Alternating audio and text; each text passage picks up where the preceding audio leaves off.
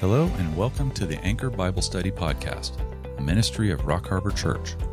We want to help guide and grow you in your walk with the Lord by providing an in depth study of God's Word with our Wednesday evening Bible studies here in this podcast. So please grab your Bibles and let's set a course for spiritual maturity. Here's Pastor Brandon with this week's lesson. All right, man. Well, let's start with a word of prayer and we'll get into tonight's lesson. Father, we thank you, Lord, for this opportunity to come together and, uh, and experience each other's fellowship and koinonia and also the, the ability to study, especially the spiritual warfare that's going on around us. We need to know how to deal with this and how to arm ourselves and uh, protect ourselves. So, Father, grant us wisdom, grant us illumination to your word. We pray now in Jesus' name. Amen. Okay, I think where we left off, um, we I think we stopped where James um, was talking. I, I, think we're going through the the whole, you know, uh, what do you want to call it? Stages of what sin does to us in far as t- temptation. And I think where I stopped was verse 15 in James, and I wanted to unpack that from that, that point on. But again, remember, he's talking about temptation. He's talking about you can't blame God for the situations you're put in, obviously. And then we talked about the three areas of categories where you will be hit at in those areas. And then in verse 15, he starts going into the stages. So basically what he is saying is you, Satan is going to uh, lay something before you to entice you to draw to draw a desire in you towards the enticement. And the idea there is Satan, or, and we say Satan, but we, probably what we mean is a demon or a fallen angel who is actually doing the temptation of you. Um, you, you, know, you don't want to attribute uh, um, omnipresence with Satan because he's a limited creature. So more than likely it's one of his minions of demons or fallen angels that's actually doing the temptation to you. And so what they figure out about you as they observe you is they observe what you have desires for. They learn, they learn the ins and outs of what you want, what you want to, uh, it, it's kind of, it's kind of like what you see on the internet. Like if, if, you know how your internet or your phones are listening to you and your internet devices are listening and then you go on an internet search and all of a sudden the pop-up ads are coming up because it heard what you were talking about. Like, hey, I'm talking about a trip here, and then you'll see advertisements for trips there. Or I'm talking about a product, and the advertisement uh, for that product pops up on Amazon or whatever. I mean, that's what the algorithms are doing. Well, it's it's kind of like that. Is they they know us so well and they observe us so well. They figure out our desires, whether those desires are good or illicit. It doesn't matter. That's what they'll use against you is those desires. Um, you could have good desires. For instance, um, say you say, say you say to yourself, "I want to be a good dad," or "I want to be a good mom." That's a good desire. But then, how would Satan pervert that? How would Satan go against that? Well, let's just say you said, "I wanted to be a good dad." Well, he could tempt you to actually enable your kids. And then your, your desire to be a good dad actually turns into enablement and turns into feeding a problem in your family. Or someone will say, I want to be a good dad, so I need to provide for my family. Well, okay, that's noble, but then what happens if Satan takes that desire and twists it and makes you a workaholic to where you're providing, but then you, you're never there. Okay, you're always gone. And then the house goes upside down because the structure is upside down and then the kids go haywire. And so, as you can see, Satan can take a, an entirely good thing and twist it. So let's say a, a, a, a mom wants to be a good mom and she wants to be protective of her children getting into sins that she maybe participated in when she was younger. That, that, that's a good motive, but Satan can twist that and then so the mom puts the kids in a bubble, a protective bubble, and acts like the things in this world don't exist. And you get into overprotection. And then when the child gets older, you can't contain the bubble anymore. The child breaks through the bubble and all of a sudden they're introduced to the world and they've never seen that world and they're overwhelmed and it, it destroys them. They can't handle it. So a good desire to be protective turns into overprotection and it jams up the kid. And, and so it's just things like that. So don't think that when, when James says that by his own desires, that it just means, oh, it's like a, a bad desire to rob banks or, you know, to murder people. It typically is not that. It typically is taking something good and perverting it to have the wrong outcome. And that's what he typically does. So you always have to check, I guess, your desires and then if you have a good desire, you have to check your methodologies as a parent of whether or not your methodologies actually achieves what you want. So let me give you an example. The overprotective parent, uh, we call that with the millennial parents, we call them, they, uh, they've moved, my generation is the helicopter parents, and then the next generation behind me that's raising kids are the bulldozer parents. Okay? They just bulldoze anything in their way for their kid, and they will make it happen for their kid. Um, that being the case, what would, what damage would a bulldozer parent do to their own kids? If they're bulldozing everything. So, they won't, yeah, you got kids that don't, they can't make decisions because mom is all, and, and dad are making decisions for them. Lazy because mom and dad's going to ensure that everything gets done for them. So you got a lazy kid, you got irresponsibility, you have, um, entitlement. Yeah, all that stuff. And so, so when you start realizing, wait a second, my, my methodology is actually creating a monster, then that's when you have to check the methodology. So sometimes parents, they have good intents, but their methodologies are wrong. And so the bulldozer parent, the, the, the methodology is to not let the child feel any pain in this life because the parent actually is over identifying with the child's pain using their own pain. And they, they, they reason in their minds, I don't want my child to feel the pain I felt. And so I'm going to protect them from that pain. And that's the wrong move. We don't want to, we, you can't, we want to protect children from harmful pain, but you don't want to uh, protect children from pain that's associated to normal life. Right? Like a breakup, you know, of two kids dating or getting a bad grade because you failed to study and not, and not blaming the teacher. There's pain associated with life that children need to feel. It's the pain of reality that if you, you do, do not cooperate correctly with reality, there's consequences. But the bulldozer parent doesn't want the kid to feel any consequences, and therefore they become a monster by the time they're adults. Because someone's always paved the way. They have this entitlement mentality and things should go their way and, and, and it creates, creates havoc socially. It's hard to be around those types of people. So that, that's what James is saying is, is look at your desires and make sure you're doing the right methodologies. He'll tempt you to use the wrong methodologies.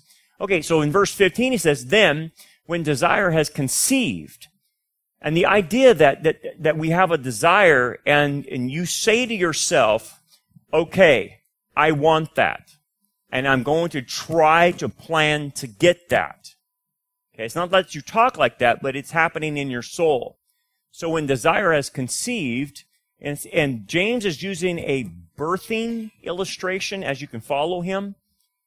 Uh, once you have this desire to, I'm going to go get that, it gives birth to sin. So that's what happens from the conception. But notice, notice that when the conception happens in a, in a pregnancy, there's a nine month delay before the birth of the sin or birth of the child. Okay? Now, I didn't mean that way. Maybe, maybe your child is sinful. Um, I don't know. The birth of the child comes nine months later, not the child is a sin. Okay. So, what I'm trying to point out is that there is a developmental stage that no one sees. That's what James is trying to point out. So the desire can happen inside the person, and that desire can stay inside of them and actually feed the conception and feed the, the baby inside, so to speak, the, the sin. And it hasn't been acted upon, but it's growing inside the person and it's undetected from the outside world. Okay? So when people say, man, I can't believe this person did this, X, Y, and Z, I just can't believe this kind of came out of the left field. And James is saying, no, it didn't. It finally gave birth. Because what you didn't see is that's, that was brewing in the person for possibly years, months, decades, I don't know. And now it finally conceived in the person. It just came out like a birth. But it was always growing inside the person. And that's why you never really want to, to when you when you see someone get into a big issue uh, uh, of sin, they have been dwelling on it for actually a long time.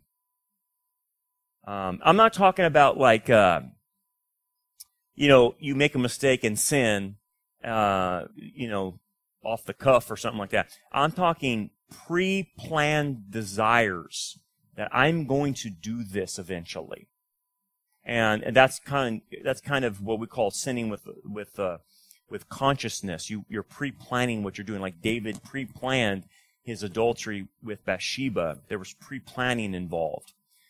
Um, anyway, that's that's what happens. So then the sin is conceived, and it gives birth to sin. So the sin will erupt from the desire and what we call spill out into the street. So finally, it's out there for everyone to see. And then notice there's another growing period. And sin when it is full grown. So that implies that even though the person now has spilled what it, what they want into the streets and they're actively pursuing it, it's still not at the level that it's full grown. That means it's going to grow like a child and go through its developmental stages until adulthood full grown. So here's again another growing process. So when people start down this path, they commit I hate to say the word smaller sins, I, you know, but they, they commit sins that just take one step towards a bigger sin and then just take one more step, one more step. And you could do that with basically anything that uh, that has an illicit desire behind it. Um, I don't know. Um, let's just start like let's say with stealing. So the person the person starts stealing, and what they what they start doing is they start taking little things from stores, right? And they're going to steal a paperclip. They're going to steal a pencil. They're going to steal little things, right? But if that continues, that person will keep stepping and ramping up as they grow in this sin. And before you know it, they're not just stealing paper clips and pencils, they actually have started embezzling from the company they work for. And, and that, that embezzlement started with stealing long time ago. Or verse, or even sexual immorality. Sexual immorality that ends in, you know, some tragic thing of adultery or something like that started a long time ago in the person's life and it has been festering and festering and festering, and then it breaks out when it's full grown. But notice what he says when it's full grown, what does it do? It brings physical death. It's death. Wages of sin is death. Okay, so when you're reading James, what you have to understand is he's introducing the death principle into the believer's life. He's not talking to unbelievers, he's talking to believers. And what he is saying is that if you continue to allow the process of this desire to take over you and you grow it and it becomes fully mature, when you become an adult in the sin, you're going to introduce the death principle into your life. And the death principle means this. The primary idea here is physical death. Your life will be shortened because of this sin that you let get full grown. Now, it could be simpler things of, you know, people could make an easy thing of saying, well, he drug overdosed and that's it. And his sin got him. Or he died of cirrhosis of the liver. Or, you know, he died of, of AIDS because of his sexual immorality. And you can, as an easy thing to trace, right? You know, but it, but it's more than that. It's more than that. It's that sometimes God will take their life early on if they don't stop. If they don't stop repent, if, if they don't stop and repent, He's not going to let his, his child continue on. He will, he will bring the disciplining process in, but if the, uh, if the believer doesn't stop, he, he's going to take their life. He will shorten their life. So the death principle works in many ways. Other ways other than physical death. The more the, that someone gets into full grown sin, the more they kill all relationships around them. They won't have good relationships because no one can put up with them and no one can stand them anymore because their sin is affecting everybody that comes in contact with them. So they'll kill relationships. They'll kill their family. The family will not, will not be able to be around them any longer. So they kill that aspect. They will kill their employment because no one wants to hire them because they're such a bad employee because of their sin. And what you start realizing that every facet of their life starts dying. Relationships, employment, ability to make money, all that stuff starts dying. Now, the good news is this, that anywhere in the process, the person can stop. That's why it's a, it's a, it's a process of when the desire gives birth to sin and then when the sin is full grown. So at any point, that believer can arrest what they're doing and stop it. And at the minute they stop it, the process stops and they stop introducing the death principle into their life. And things can be restored at that point in time. Their relationships can be restored. Their jobs can be restored. Their physical life can be restored. If they will stop. We call that repenting. Okay? Most of the passages you're going to read in the New Testament refer to believers repenting of sins in order not to physically die. And so, the good news is you can stop.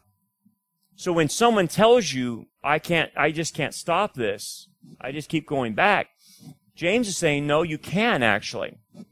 You can stop it at any point in the process. Will you need help? Of course you will need help. Will you need other people to help you? Yes, you will. You'll have to have the body of Christ to actually help you out because a lot of times you won't be able to do it on your own. But at the end of the day, there is no sin that you can't have victory over because you have the ability in you based on the Holy Spirit's indwelling of the new nature. And if you would access and yield the Holy Spirit and access the new nature and resist, you can stop. Not always easy, but you can. The victory's there if you want it. But so let me ask you this. Why do so few get victory over certain sins? Why does it become a dominant factor in their life? What's going on? When they could stop the process, when they have the tools to stop, what do you think's going on? and they're dying at the same time. Okay? They're seeing the ramifications of their sin, and they realize these things are dying around them. But why did they continue on? Pride? They don't want to stop? Yeah.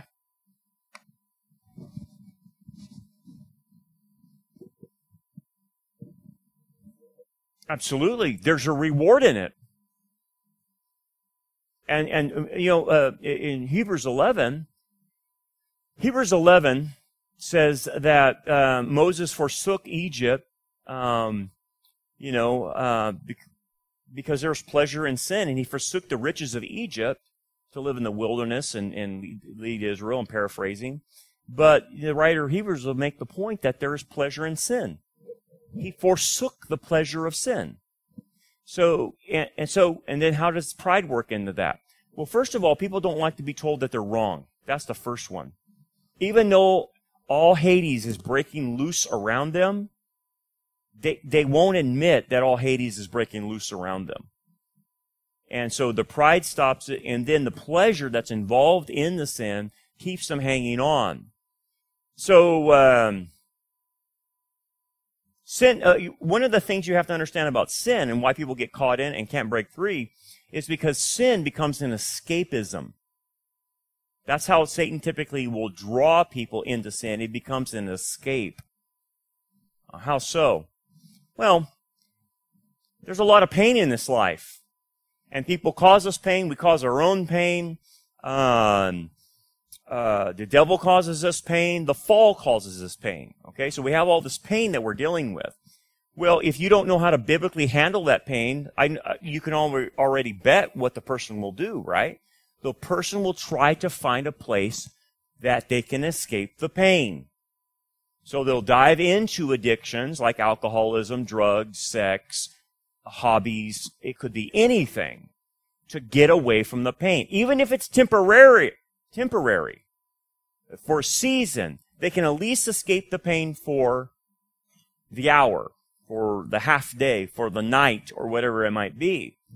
And so the, the reason they, they know the sin is killing them, they know it, but they don't want to leave it because they have no place to escape if you take that away from them. The drugs is giving them a place to escape. The pornography is giving them a place to escape. And so the reason it's so hard to break away, they don't know what to do when there's no place to escape. But what they don't understand is that God gives the coping skills in order to handle the pain. It's called grief and they won't go to grief to escape the pain. Because in grief, you have to experience the pain of loss before you can let go. And so that's what they're sometimes afraid of is experiencing that pain, the initial pain that has to happen. In order to grieve properly, you have to embrace the pain of what you lost. Okay? And once you embrace the pain of what you lost, then you can move through the stages of grief, as they've noted. The stages of grief, uh, shock. I can't believe this is happening to me. Anger, depression, bargaining. I wish I would have done something different. I shouldn't have gotten involved in that. Yada, yada, yada. Why did you let me ha- do that, God? Bargaining. Until you finally get to the last stage, which is I can release. But you have to go through embracing pain of loss in order to release. So what happens to some people is they have so much pain uh, that happened to them. They don't want to experience any more pain. They don't realize that there's good pain and bad pain, right? The good pain is redemptive pain of embracing what you lost. That's redemptive pain. Bad pain is what these people gave you or what Satan or the world gave you. It's bad pain. You don't want to feel that anymore. So you start eh, eh, being deceived by Satan thinking that all pain is the same. And so you start going into a mode of, I got to avoid all pain. I just can't feel anything. I can't feel anything. So some people go numb emotionally. They cut themselves off emotionally or they look for escape. They look to escape. Any pain. All pain. And the only way they can do that is Satan's worldly techniques of addictions, drugs, alcohol, uh, relationships, serial monogamy, um, uh, workaholism, you name it, you know, people get into all kinds of vices in order to avoid pain. And so you have to be strong enough in the Lord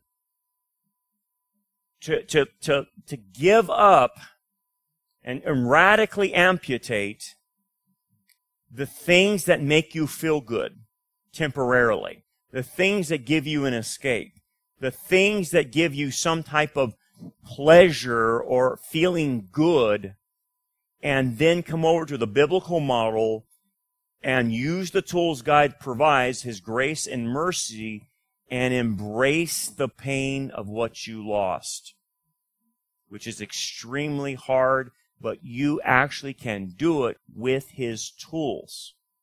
So here's what happens. If you want to embrace the pain biblically, you go before the Lord in Hebrews chapter 4 and you ask the Lord for help in the Messiah's name for his grace and mercy. And Lord, I need help in doing this. And he's going to say, he's going to answer that prayer. Okay? And here's what's going to happen. The way he's going to answer it is he's going to send things or send people to you that will actually be able to help you.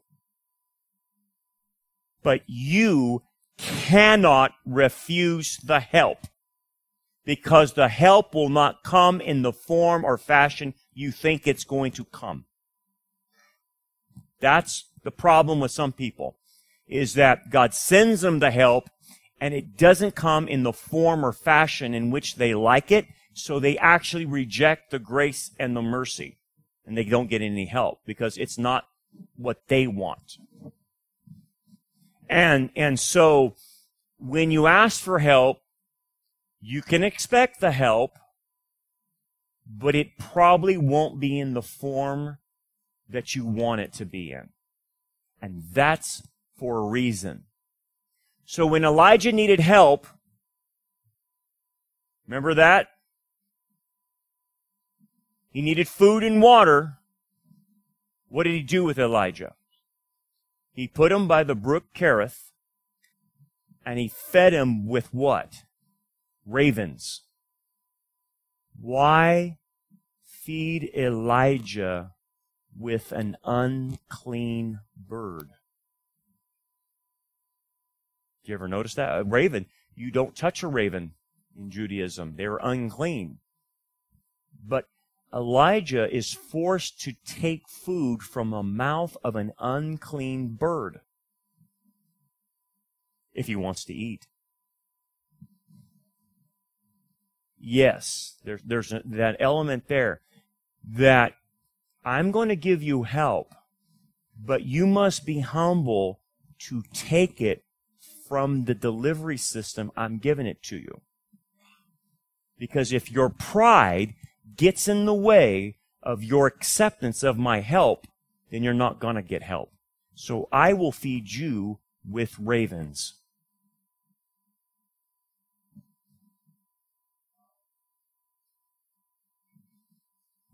Now, what does that mean? What does that function in practical life? He's going to send you somebody that might annoy you. Okay? He might send you somebody that gets in your dish and doesn't enable you anymore and doesn't play around anymore. He will finally send someone you actually need. Not that you want, but what you need. You sometimes will need someone to get in your dish and say, you need to quit playing games. Right now. It ends today. Now, some people don't like that. Oh, I, I God, I, I, I just want it, I want the help served up like a Twinkie. I want it to be soft and gooey and nice and, and God's going to say, we're over the nice things now. You're about to kill yourself. I need to get you scared straight and get you on the right path. So I'm going to actually scare you with the help and you're going to have to accept it. Now that's being fed by a raven. It's unclean. It's nothing you would go after. But if you really want the help, that's what you have to do to get it. So he's actually going to test you on whether you want the help. Why? I'm asking for help, but what? I, I mean, you, I got to go through this other hurdle of actually being tested of how I want to get the help. Yeah. Why? Why does he push you to, to that end? Yeah, patience and endurance. Absolutely. That's in there. Checking your faith. Absolutely.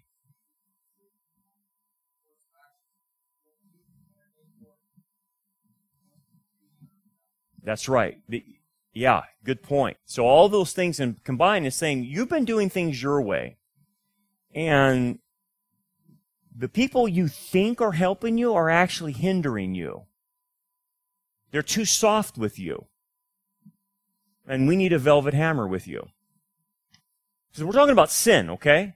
We're talking about people involved in sin. They need a velvet hammer at some point in time, right? They need to be knocked upside their head and saying, what are you doing? What, what are you thinking about this? You're going to kill yourself, right? You need somebody at that point to give you tough love. And if you don't get tough love and you're uh, surrounding yourself with enablers, they're there. You're okay. You're human. You make mistakes all the time and, and we all make mistakes. Just keep praying and I'm sure one day you'll overcome. That's not help. The person then has to be put uh, and, we're, and we're not talking about your regular person. We're talking someone that's done this, okay? That's went out and they're slowly killing themselves. Okay? They have to wake up. They have to be told, hey, your way of managing life is not only killing yourself, but you're killing everybody around you. You're stressing us all out. You're causing family problems. You're causing division. You have become the elephant in the room we're all talking about when you're not here. You're the problem. And see, most people don't think like that. They don't think they're the problem. But, and why is this necessary? Because sometimes people have to be told the hard truth about themselves. They have no introspection. They don't, they don't do any self-evaluation of themselves. And so sometimes reality has to smack them. And so God will send ravens. And that's how he typically works. Now, if you cooperate, which is great, then things will go a little bit easier. But the more you resist, the harder he will put hindrances in front of you in order to see if you will jump over that. So let me give you an example. Um, the woman, the Syrophoenician woman that wanted Jesus to heal her. And uh, you remember the barriers actually Messiah put in front of her. Okay, first of all, the disciples were the barrier. Get away, get away, tell her to get away. And she kept coming, kept coming, kept coming. Son of David, have mercy on me. And then he finally puts up another barrier. Messiah says it himself. I was only sent to the lost sheep of Israel. Barrier. Why two barriers? You got disciples, the disciples putting the barrier between uh, her and Jesus, and then Jesus himself putting a verbal barrier between her and him. I was only sent to the lost sheep of Israel. Why did he put or allow two barriers for that woman? Do you really want to be healed? Will you push through the hindrances in your life to get the help you need? And what did she do? She pushed right through, didn't she? She comes back to him and says, even the, the, the dogs eat the crumbs off the master's table. Bingo what she showed and illustrated to the disciples, Jesus already knew this, is that this is the kind of faith that it takes in order to get the help you need.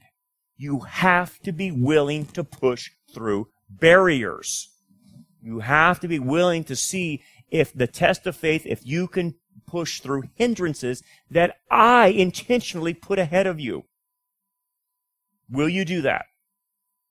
And if you will, you will get the, the grace and the mercy. So there's, there's always a key aspect in this of, of how you get help from God. You have to play by His rules, man. Otherwise you won't get it. Okay, so at that point, if you refuse the help, if you refuse the ravens, if you refuse the grace and mercy in the way it's coming to you, then what'll happen? Hebrews chapter 12. When you don't access grace and mercy, a root of bitterness grows inside your soul. A root of bitterness grows inside of you. And, and there is where Satan will capitalize for the rest of your life if that root doesn't get out.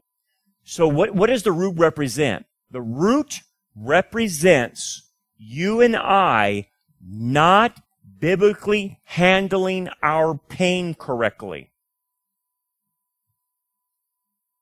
And so that pain gets in there And so what, bitterness is a good word for it because it makes us bitter. It makes us angry. It makes us revengeful. It makes us mad at God. It makes us mad at other people because it's causing bitterness in our soul. And therefore, Satan will use that as a foothold in our spiritual walk to use our root against us. And that's how he knows to play the game. That's what's going on behind the scenes. And that's why it ends up leading to death.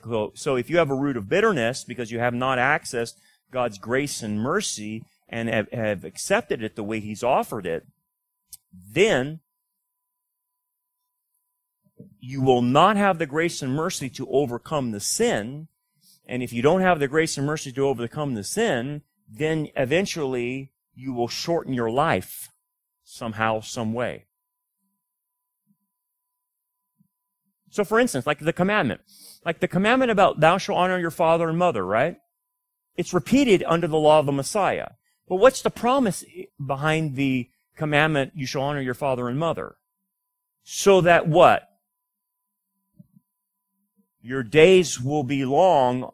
Now, it's, it's interesting that Paul changes the language under the law of the Messiah because under Israel, it says that your days will be long in the land. But when he talks to the church, he says that your days will be long on the earth, or on the, yeah, on the earth or in the world. He gives another broader application to it. And so actually, if you follow that commandment, or if you don't follow it, you actually shorten your life. You will shorten your life if you do not respect your parents. So that's where the death principle comes in. And so this is, this is where we have the ability to stop it at any point in time, but you've got to know how to access grace and mercy. Now, people talk about grace and mercy, but they don't know how to access it. Now, the other thing about accessing the grace and mercy, you have to be humble enough to realize that when He gives you grace and mercy, you're going to have to work on your side. Now, let me, let me explain this. You remember there was a scene in the Old Testament about a floating axe head? Remember that story? And I think it was under uh, Elisha's, maybe Elijah, Elijah. I can't, I, I'm going off the top of my head right now. It was Elisha, wasn't it, with the floating axe head? Yeah. Okay. So, they're working on the seminary, so to speak, you know, uh, for prophets. They're building a new thing and, and they're having a good time and whatever. And they're working on building this. And some guy swinging an axe pops off the thing and goes into the Jordan River. And he freaks out and he says, man, that was, that was a borrowed axe. I didn't own that, man. What am I going to do? And so then Elijah, Elijah comes, says, look, this is what will happen. So, praise to God, and, and God actually lifts the axe out from the bottom of the river to the top of the river. Okay? And it's there floating on the top. And then, then Elijah says, now go get it. there's something, there's something important to see about this. God did what he needed to do but God, notice what God didn't do. He didn't, he, once the axe was on top of the water, he didn't make it come over and go into the man's hands. And, and, and the guy's just standing there on the, on the river and it floats into his hands. That's not what happened. The axe head comes up in the water and it's out there in the Jordan. So what does the guy have to do? His responsibility. He's got to go out into the river and walk out there and grab the axe head off the top of the water and then go back to the, the river. And that's how he gets it back. What is that an interplay of? I'm going to give you grace so you can find the axe head, but I expect you to go in the water and grab it once I lift it up out of the water. You see the dynamic balance in that? God does his part, but he will not do what he expects man to do. There's a balance there. And so in the same thing about the help God gives, you are not going to be able to sit on the spiritual couch and it be served up to you on a silver platter. here's what God's going to say. Oh, okay. I'm going to provide a counselor for you. And you may not like this counselor because this counselor is going to get in your dish. And you're going to have to pay for this counselor $150. Well, I, uh, you know, hey, that's a lot of money, you know. What did you want? You wanted your, your free advice? Is that what you wanted? You see what God's doing? I provided you a counselor, but you're telling me you don't want the counselor because you don't want to pay. Well, it's just too much. You know, I'm real busy and I can't go and I can't make time for that. Oh, it's not important for you, right? I'm making, uh, I'm giving you a counselor, but you're too busy to accept the grace and mercy that God's affording you. You see how that works? And people will, will do that all the time. They will know where to get the help and they won't access it. Well, hey, they have this great Bible study and it's dealing with the very topic that you struggle with. I don't got time for that. I'm too busy. Oh, okay. Hey, there's this guy we know. He's a topical expert on this subject here in town. You ought to go see him. They never get around to it. So why is that? Again, they don't want to do the labor that it takes on their side to get the grace and the mercy. There has to be some expenditure of energy that you go and get it. Hey, this church is making this available. You got to go to that church to get that, uh, to get whatever you're looking for. It's not going to happen where you're at. You have to go there. You're going to have to change. And, you know, it's like, it's like that old thing that Dr. Jerry Falwell used to say. The, the, the, the, the woman came to complain to Dr. Falwell and said, you know, Dr. Falwell, you know, I just really don't like my church. They've, they've gone off the rails and I, you know, so I just don't know what to do. And he says, why don't you leave? And she says, well, my grandma is bur- buried in the church graveyard. I can't leave her. And he goes, ma'am, if your grandma w- was alive, she would have left with you already. So you need to leave. But what, what's the point? The person knows that something's wrong there, but won't leave because they don't like change. They don't want to adapt to a new environment. They don't want to go where the water's at. You see what I'm saying? Then Elijah gets moved later on, and he has to accept health, uh, help from a Gentile woman, a widower. So he goes from ravens to a Gentile woman. It's like, oh my goodness, it can't get any worse. Right? Now again, I'm talking from Jewish standpoint. I'm not making a derogatory thing towards women. Please don't get me wrong on that. Um, in, in the Jewish culture in that time, to get help from not only a Gentile, but a Gentile woman was like the lowest thing a Jew could do. They have no dealings with Gentiles, especially a Gentile woman, because in their minds, that's a second class citizen type. So again, remember, that's cultural context. That's not me saying that. That's cultural context.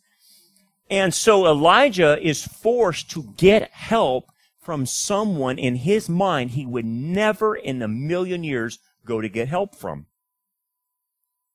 But he's forcing it. Now, why did he do it to, to Elijah? Because he's showing Israel that's how you are, Israel.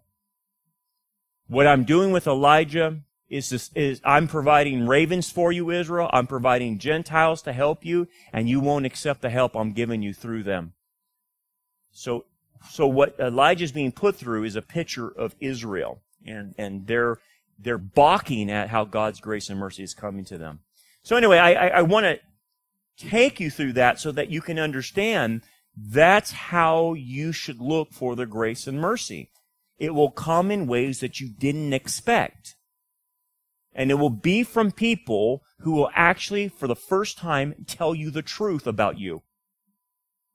And you have to be okay with that. Because the wounds from a friend will help you. They will say, the way you're doing life is all messed up, man. We gotta start all over. This is messed up. And you've got to be okay with that if you want the help. If you want the help. Let's move on. Let's move to the other aspect of Satan being the deceiver. And it, it's a picture of him continually dece- deceiving people. That's, that's what it says in Revelation 12. So there's several things. I'll point these all out. We'll go one by one. So you can write these in your notes about how he deceives. And we'll start with the first one. The first one of how he hides uh, the truth from us is he obviously hiding the scriptures from us. Now that's a pretty easy one to understand, and it's a basic one that every believer knows that if you don't know the scriptures that well, you're going to be easily deceived. That's what's happening around the world, uh, around the churches. The reason the churches are going woke and the reason the churches are doing what they're doing right now and pushing the same the things that the same thing the world does is because they don't know the scriptures. They don't know how to parse out the scriptures. The inability to not see cultural Marxism invading the church is because of scriptural ignorance. The inability to not connect dots with what's happening in the world as far as the last days. The inability to not see that the vaccines are going beyond you being vaccinated, but it's going to go to a bio-engineered digital vaccination card. The inability to see that and know where this is all going and know this is going to a world control is because they don't know the scriptures. Now, it doesn't say that specifically in scripture, but what does the scriptures say? The scriptures predict endpoints in prophecy. And if you know the endpoints, then you can see how they're bringing things to that endpoint. That's how you can tell. Now, how about uh, uh, on the level of discernment? People, the church has a major problem right now in discerning. They can't discern things. Discernment is a gift, but that gift has to be developed. And how do you develop that gift? You have to, you have to know the scriptures backwards and forwards in order to have discernment. So, what does discernment do? Discernment allows you to read the situation and the person and what they're up to. But the only way you can read the person and read the situation is you better know the scriptures, uh, particularly in the cases of wisdom. Wisdom, the wisdom literature in scripture teaches you how to read people. It teaches you how to read the situation. This is the problem with most Christians. They can't read people and they can't read the situation. They can't read their pastor. They have, the, the pastor has an agenda and he's up to something, but they can't see it. The world has an agenda right now. But a lot of people can't see it. They're blind to it. And, and, and, and then as far as discernment is concerned, not only can they not discern other people and the situation, they can't discern themselves. They don't know how to interpret themselves. They don't know how they fit into this drama. And this is a big deal. So this is one of the big things of why people are deceived is because they don't know the scriptures, but they lack discernment because they don't know the scriptures. So let me ask you this. Do you think in some cases that if you listen to a person long enough, they will actually tell you where they're at spiritually. Yes, because what comes out of the mouth? The heart speaks. So if you want to discern somebody, all you need to do is keep your mouth shut and let them talk. But you know what people do? They want to think about what they're going to say to the person instead of listening to the person. But what you really need to do, as far as what the scriptures say, is you need to be slow to speak and quick to hear. Listen to what the individual says. And if you keep the person talking long enough, they'll reveal themselves. It'll come out. And they, they, they can't keep the cat in the bag. The cat comes out of the bag and they will tell you what they're up to. So just keep them talking. Keep them talking. Can you tell by the way someone carries themselves what they're up to? Sometimes, right? It's that's a hard one. But you can tell by someone's walk. You can tell by someone's way they hold the, their shoulders because 90% of what a person gives off is nonverbal cues. You have to be able to read nonverbal cues. You have to be te- you have to be, have enough discernment to know when someone's lying to you. You have to know the telltale signs of when someone's lying to you. You have to know what a habitual liar does because they're on TV all to- all the time, right? They're they're on TV all the time. And most people think like guys like Don Lemon or all these these talking heads are spitting out truth when they're spitting out lies. Or Biden or Kamala Harris or anyway. How come the, mo- the, the most of the people can't discern that? I know the, the other half of the country can, but the other ones can't. I saw an interview the other night with, um, they were interviewing these people at this rally for that Virginia guy that Biden was uh, speaking for. That guy's a, a you know, that, that, I can't remember his name, McCullough. McCullough, right? Ter- yeah, McCullough. And um, they asked some of these people that at that at rally, well, you know, I, and I can't remember all, what the subject was, but oh, uh, uh how he said that parents shouldn't be involved in their kids' education, right? Which is a, a no-no. That's that's bad. And the people responding were like, "Oh, that's not even a that's a non-issue."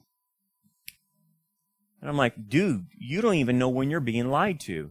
You don't even know that that's wrong. See, what happens with people is they put out signals. They put out signals by their nonverbal gestures. It's the way they sit, it's the way they stand, it's the way they move their head, it's the way they look at you, it's the way they look away. It's all those kinds of things. You have to be able to read that. Okay? Because what's happening right now is people are being deceived by habitual liars that are so good, it takes an, almost an expert to read their body language. But they are lying.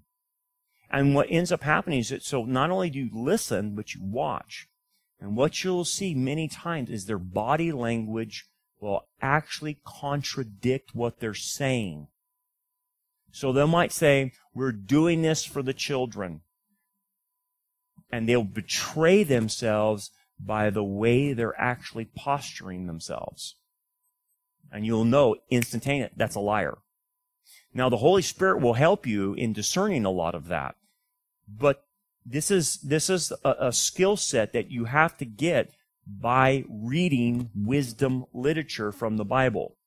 So like the Proverbs, uh, Ecclesiastes, James is wisdom literature. And when you read that wisdom literature, you will see how people behave and then you will be able to spot them.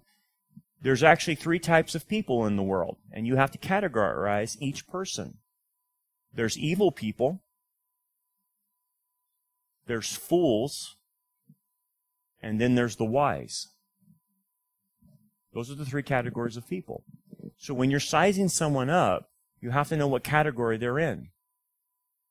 Are they a fool? Are they a wise or are they evil? Now, evil people, it's pretty easy. You just get away from them. Okay? You stay away. You stay away from Kamala Harris. Okay? But fools, it takes a little bit more, more umption there. So there's two types of fools in the category of fool. There's a fool that is simply ignorant of the facts. They don't have their facts, and that makes them a fool. Then there's the fool that when you show them the facts, they don't care. They want to remain in their foolish, ignorant position. So you have to discern what kind of fool I'm dealing with. Am I dealing with just a person who doesn't know anything, or am I dealing with somebody that doesn't want to know the truth? You have to discern that. The teachable is simple, or uh, sorry, the righteous, because they're teachable, basically. They want to learn. They want to grow from things. They want to understand things. And so, you know, when you're dealing with people, you have to size them up. Where are they at on that scale? Now, how do you ha- how, how do you respond to an evil person? You don't. How do you respond to a fool who's ignorant but just lacks information? You give them information. What do you do to a fool who's rejecting information? You don't give them information. What do you do with the wise? You give them information, they actually get better. So you got to know who to give information to. So at least two of the people you're to be dealing with, you don't give information to. You remain silent. Because no amount of information is to help them. And if you give an evil person more information, they will actually t- take that information and twist it on you and use it against you. That's what they do. And so this is where Jesus comes in in wisdom literature and, and says, look, you can't cast your pearls before swine. You got to know who the swine are. The swine are going to take that, that pearl and trample it and then attack you for giving them that pearl. And you have to be able to discern that. So the mistake a lot of people make when they're dealing with people is they want to keep bombarding the person with information. And that's the wrong move. You give information to the wise. You give information to the fool who wants information. But if I keep giving a fool who's, who's willfully ignorant, or if I keep giving an evil person information, the scripture says you become the fool.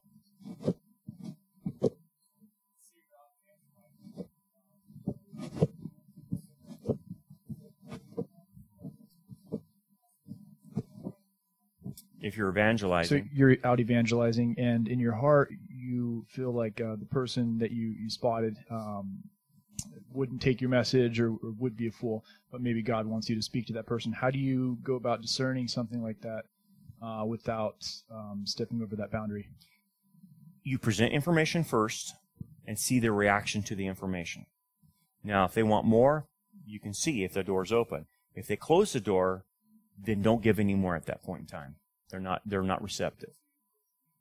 You have to you have to approach them with the information first, right? But you know, here's the thing, you know, that's evangelism, but m- the, real crux of the matter, mo- most of the time you're going to spend with people you know already. Okay? So if you know somebody you already know, like in your family, and it's one of your uncles, and you've told them like 20 times the gospel, you do, do you keep giving him the gospel? You need to stop. They don't, they, they're just going to reject things from you. And the more they reject, the more condemnation that's actually being put on them at the same time. So here's the thing. You only have to correct someone once. You only have to tell somebody one time. That's it. Because when you watch Jesus through the Gospels, he doesn't repeat himself. He corrects, and then he leaves it. And basically, he puts the onus on the person. You heard what I said. So now you have a choice either to react to it or reject it. And so the idea is we think more information helps people after they've heard the truth, and it doesn't. It actually condemns them. And it actually makes you the fool to keep giving information to someone who keeps rejecting it. You've got to be very, very wise with truth. Okay? Yeah. A lot of times when we try to minister to our own family, it tells us in the Word that a prophet's not welcome in his oh, own. Oh, boy. So, yep. The thing to do in a case like that is to pray and say, Lord, send the laborers to witness, yeah. to sweep this person into the kingdom. Yeah. Send someone else because it's not going to be me. Uh, you know, you know, send send circumstances or something into their life, and it's hard because this is a family member, and you want to see positive things happen to them, but you ha- you have to respect God's timing in all of that, and you got to know when to back off. This is why Jesus went into parables, right? The reason he went into parables is to actually hide truth from them. He was hiding, he was speaking the truth, but he was hiding truth from them. And, and yeah, that was a penalty for them. But the other thing was an, it was an act of grace to hide the truth from them because the more truth he gave them, the more condemnation they would have in the lake of fire. And so he was lessening the condemnation in a lot of ways by speaking in parables. As a, and it was a penalty as well.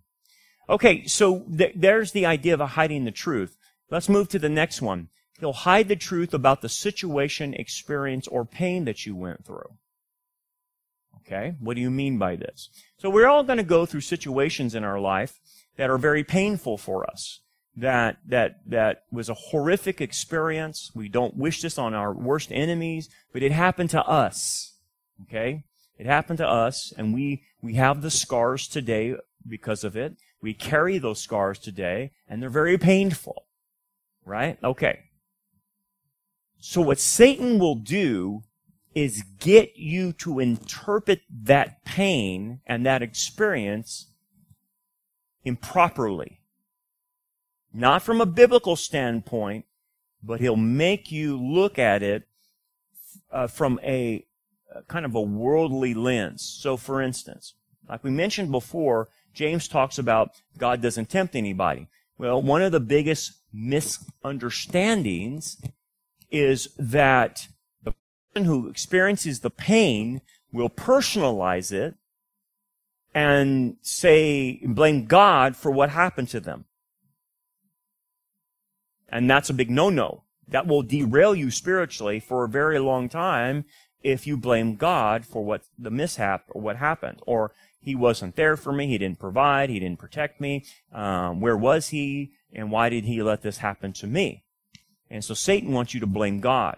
That's the first misunderstanding. The second misunderstanding is to personalize it. Is to personalize it.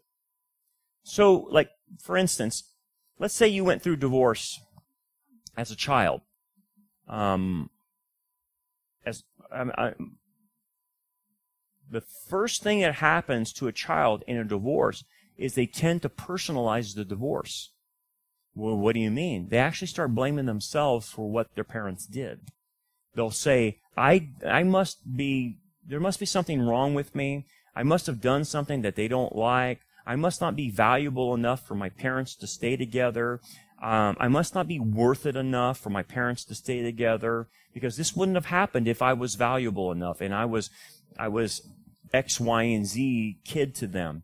So, believe it or not, the person will personalize it and blame themselves for what their parents did. That sets in motion an identity problem. So what is the identity that comes from something like that? Well, well, I, I must not be worth anything. I must be of no value if my father or my mother abandoned me. There's something they rejected me for. Maybe I wasn't smart enough. Maybe I wasn't good looking enough. Maybe I didn't have the right personality. Maybe I didn't have whatever it took, the athleticism or, you know, the intelligence, whatever it might be. Whatever you conjure up in your head will be what your identity becomes. So you'll take on a shame rejected identity and he's got you at that point. So you start thinking, I'm all messed up. There's something wrong with me. I'm not smart enough. I'm not good enough. And then you start living your life like that in a shame rejected identity. Okay, so then what, what comes out of that? Well, that will affect all your relationships. That will affect all your, how you deal with life. So for instance, you can take one or two paths. You can take a path of destruction. You can take a path of, of, um, performance. Like I, I think I've mentioned this before. And so what end up what happens is your behavior will be linked to what you believe about yourself. And then, then what happens is he acts, Satan hides the truth of what happened. What's the truth? The truth is you had nothing to do with your parents' divorce. That was between them and it had nothing to do with you. That's the truth. That's how you are to biblically think about what happened. And you are not to blame God because the, what happened to you was from evil people, or it came from the fall, or it came from Satan, or it came from yourself. But don't blame God for that. So see how he distorts reality and makes you believe things so he actually hides the truth about the situation from you. So if you think you were rejected by your parents, you'll go through life with that. And what ends up happening is the person will have relationships, but they end up sabotaging the relationship that they're in because they want relationship, but they know they're not good enough for it. So they'll, they'll do something in the relationship to end it. Stonewall the person, you know, just whatever, disconnect emotionally, whatever it might be. It will actually sabotage their relationships because in their minds, I'm no good. They're going to find out why I'm rejected by my parents and I don't want to feel the pain of them rejecting me. And so I'm just going to break it off. And therein lies why people go through the dating cycle like there's no tomorrow. Serial dating. And they can't find the right person because they have the problem inside of them. They think they're something that they're not. They believe a lie. So that's how God, that, that's how Satan hides the truth. And then he does the other thing. He hides the truth about ourselves. What's the truth about you? Well, the truth is this. You're made in the image of God. Christ died for you. That makes you extremely valuable. Extremely valuable. You're that precious that God would let his son be sacrificed for you. I mean, that's it. You don't, you don't need anything else other than to know that as far as your value and worth is concerned. But if you don't believe that, and you believe you're less than that valuable, then you don't know the truth about yourself. Now, it's true. We're sinners. But still, as sinners and broken, we're that valuable to Him. And, and so He'll hide that from you. He wants you to think about, you know what? You're irredeemable trash. God doesn't want you. God doesn't need you. Um, what, what would he do with you? You have so much baggage. You have so much junk you've done. You just need to stay away from God. He only wants the all-stars.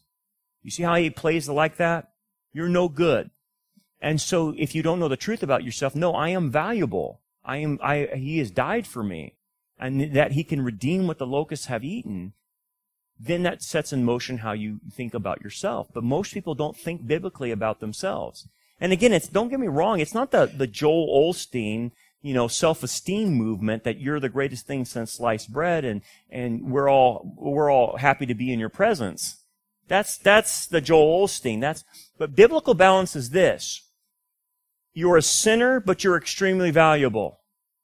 You have amazing talent, but you're weak.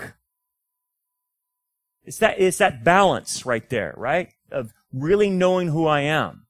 Yeah, I'm a sinner, but I am valuable. Yeah, I have talents and gifts, but I'm weak. My flesh is weak. I'm temptable, but yet I can withstand temptation at the same time with the new nature and the old nature. And that becomes how you need to look at yourself and your identity. If you can get that down, then you won't succumb to these other temptations.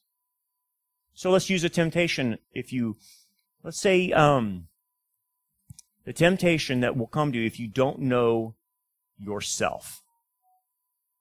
So the temptation will be something like this. Hey, you know how you're flawed and messed up and you're no good and you're no account? And you'll say, yeah, I do, I do. Well, you better not show that to anybody because you know what they're going to do if they know that about you. They're going to reject you. Yeah, you're right. So you better put on a front. Yeah, but what kind of front can I put on? Well, it's easy. Just perform for them. Be a yes person. Be, be, be someone that's, that never speaks the truth, but just, you know, you're trying to be Mr. Nice Guy.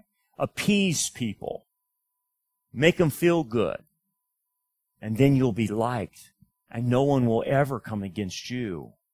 And so that person actually be, becomes a person that cannot deliver truth because they're afraid of rejection. And they can't take a stand towards anybody or anything for the truth because they're afraid of being rejected. So they front with being Christian nice guy.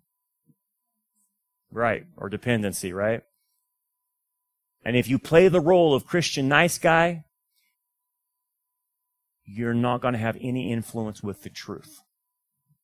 And so he can shut you down by performing and wanting to be liked and keep your mouth shut at the same time. That's how he'll tempt you. And he'll tempt you through, you can't face the pain and rejection again. You know how it felt. We can't go there. Hey, man, I'm just looking out for you. Right? That's what he's going to say to you. And you're going to think, yeah, you're right, man. I can't face that pain again. I'll just play it cool and I'm going to keep my mouth shut. And I'm not, I'm not going to talk about the elephant in the room at dinner because it's to, it's to upset dad. And I don't want to upset dad uh, and start a fight. So I'll just keep my mouth shut. Thanks for joining us for another episode of the Anchor Bible Study Podcast. We hope that this lesson is a blessing to you and helps grow you towards a more mature understanding of God's Word. Rock Harbor Church has another podcast called Anchor Sunday Sermons, and it's filled with past and present messages in Revelation, Genesis, and Exodus. If you enjoyed this message and would like to hear it, please check the description of this episode or search your favorite podcast streaming services for the Anchor Sunday Sermons. Support for both of our podcasts comes from your generous gifts and donations. For more information about our ministry, we invite you to check out our website, rockharborchurch.net. Until next time, remember, keep looking up, for our redemption draws nearer.